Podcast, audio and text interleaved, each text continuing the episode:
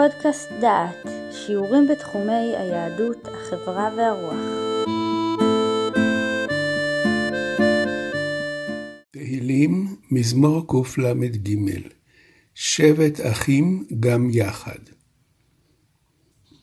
שיר המעלות לדוד הנה מה טוב ומה נעים שבט אחים גם יחד. כשמן הטוב על הראש, יורד על הזקן, זקן אהרון שיורד על פי מידותיו. כטל חרמון שיורד על הררי ציון. כי שם ציווה אדוני את הברכה, חיים עד העולם. במזמורנו שלושה פסוקים, שכל אחד מובן לעצמו, אבל הבנתם כעניין שלם, מהווה קושי. המזמור פותח בהכרזה. הנה מה טוב ומה נעים שבט אחים גם יחד. מי הם אחים אלה? מדוע טוב שבטיו יחד? מהי הדגשה גם יחד? הפסוק השני מתאר את אהרון המשוח בשמן. משיכתו של אהרון ידועה לנו מספר ויקרא, שם נאמר, ויקח משה את שמן המשחה, ויצוק משמן המשחה על ראש אהרון, וימשך אותו לקדשו. ואילו במזמורנו משווה המשורר את שבט אחים גם יחד למשיכתו של אהרון. כשמן הטוב על הראש, יורד על הזקן, זקן אהרון, שיורד על פי מידותיו.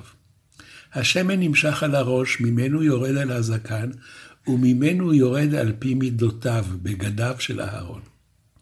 וכאן הגענו לפסוק שלישי, העובר לתחום חדש, תיאור החרמון והר ציון. כטל חרמון, שיורד על הררי ציון, כי שם ציווה אדוני את הברכה, חיים עד העולם. שבט האחים גם יחד מקבלת דימוי חדש. קודם היה הדימוי כשמן הטוב, ועכשיו כטל חרמון. מה משמעות הביטוי כטל חרמון שיורד על הררי ציון? האם יורד טל מן החרמון בירושלים? הפירוש הנכון יהיה אם נבין את המילה טל כמתייחסת לשני ההרים המוזכרים אחריה, טל חרמון וטל שיורד על הררי ציון. סיום המזמור כי שם ציווה אדוני את הברכה, חיים עד העולם. שם, בהר ציון, ציווה השם את הברכה ואת החיים לעולם. לאחר שעמדנו על משמעותם של הפסוקים הנפרדים, עלינו להבין את הפרק בשלימותו. שלוש האיברים של המזמור הם שבט אחים גם יחד, משיכתו של אהרון, וטל היורד על חרמון וציון. אלו שני אחים מרומזים בדימוי שמן טוב וטל חרמון. מדוע כל כך טוב ונעים שאחים אלה יושבים יחד? רד"ק מסביר כי השניים הם המלך המשיח, שדימויו במזמור הוא טל, והכהן הגדול, שדימויו במזמור הוא שמן. יחסים טובים בין השניים הינם מצב טוב ונעים. מצב זה מתואר גם בזכריה, כאשר הנביא שואל, מה שני הזיתים האלה על ימין המנורה ועל שמאלה? והתשובה שהוא מקבל היא, אלה שני בני היצהר העומדים על אדון כל הארץ. שני אלה, מסביר רד"ק, הם השניים המוזכרים בהמשך, יהושע בן יהוצדק הכהן הגדול, וזרובבל בונה הבית. וגם בזכריה מודגש, ועצת שלום תהיה בין שניהם. לפי זה, מתקשר מזמורנו למזמור הקודם לו, המסיים בפסוקים שם אצמיח קרן לדוד, ערכתי נר למשיחי, אויביו אלביש בושת ועליו יציץ נזרו. מזמור קל"ב מסיים בתיאור בית המקדש והמלכות לעתיד. מזמור קל"ג ממשיך ומתאר את ההרמוניה שתשרור בין סמכויות השלטון השונות בימות המשיח. כיוון אחר, כללי יותר, נותן למזמורנו בריל. בריל הוא פרשן שפירש את תהילים בסדרה של מנדלסון. האחים המוזכרים במזמור אינם שני אחים, אלא עם ישראל כולו, והמזמור מתאר את מעמד העלייה לירושלים ברגלים. וכך הוא כותב, ונראה טעם השיר על עולי רגלים הבאים להקריב במקדש.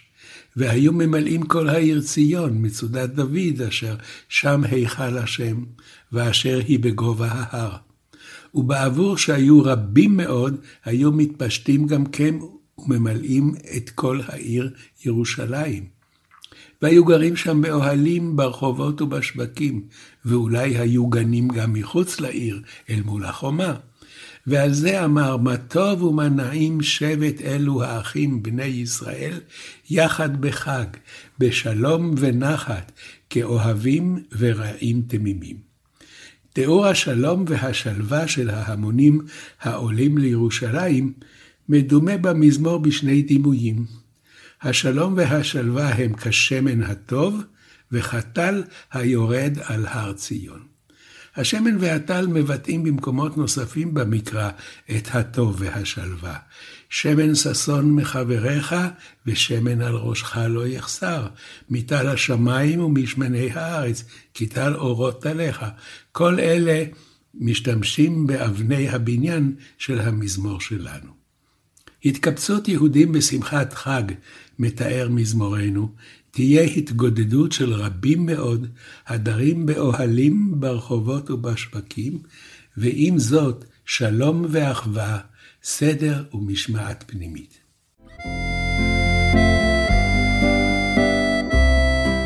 שמעתם שיעור מתוך הקורס עיונים במזמורי תהילים, מאת פרופסור יהודה אייזנברג ובהשתתפות דוקטור יהושע רוזנברג. את הקורס המלא וקורסים נוספים ניתן לשמוע באתר דעת במדור פודקאסט.